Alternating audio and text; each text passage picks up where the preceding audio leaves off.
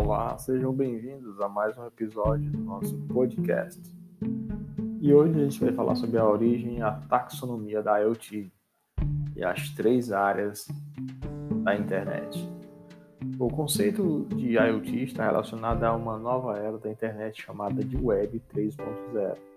Mas do cenário atual, muitos conceitos e evoluções ocorreram e serão resumidos e explicados a seguir.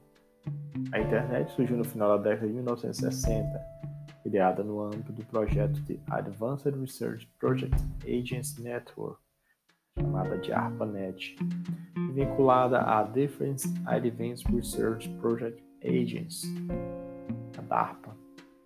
Financiado pelo governo federal dos Estados Unidos, tinha o intuito de construir uma comunicação resistente a falhas ou ataques locais por meio da criação de uma rede de computadores interconectados utilizando o protocolo TCP/IP para se comunicar entre si. Como ensina Manuel Castle, a ARPANET como projeto bélico serviu no início para a interconexão de redes militares regionais. Com o desenvolvimento da tecnologia e a possibilidade de transferir por meio da rede diversos tipos de mensagem como voz e imagens, criou-se a possibilidade de comunicação entre os nós da rede sem que fosse necessário haver centros de controle.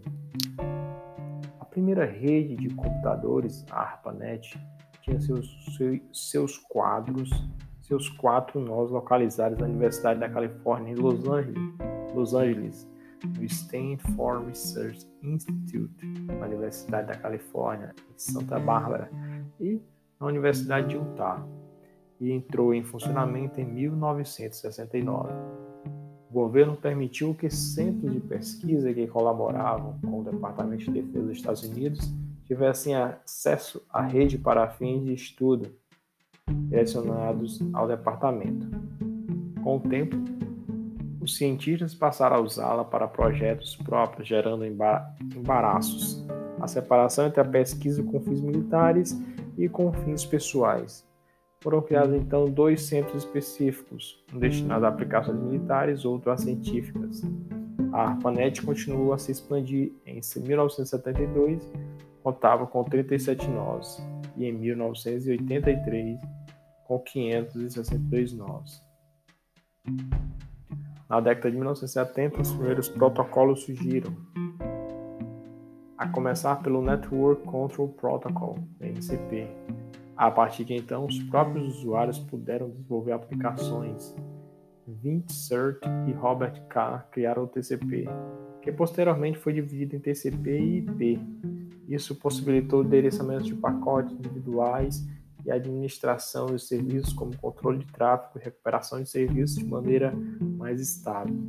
A DARPA então firmou três contratos com a Universidade de Stanford para a complementação do TCP/IP.